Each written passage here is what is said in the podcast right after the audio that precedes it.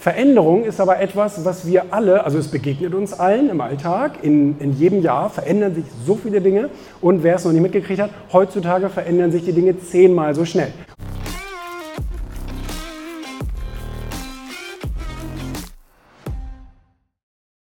Und das Thema Veränderung.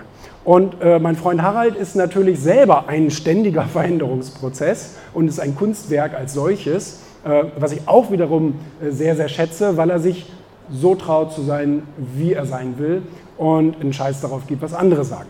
Veränderung ist aber etwas, was wir alle, also es begegnet uns allen im Alltag, in, in jedem Jahr verändern sich so viele Dinge und wer es noch nicht mitgekriegt hat, heutzutage verändern sich die Dinge zehnmal so schnell. Das heißt, du hast eigentlich in einem Fingerschnips den Anschluss verloren und wirst ihn auch nie wieder aufholen. Heute muss man tatsächlich sehr, sehr schnell sein. Und das ist ja etwas, was er als Kaufmann, er ist ja äh, Millionär nicht dadurch geworden, dass er im Fernsehen auftritt, sondern dass er ein irre guter Kaufmann ist und seine Produkte an jeden verscheuert, der nicht bei drei auf dem Baum ist.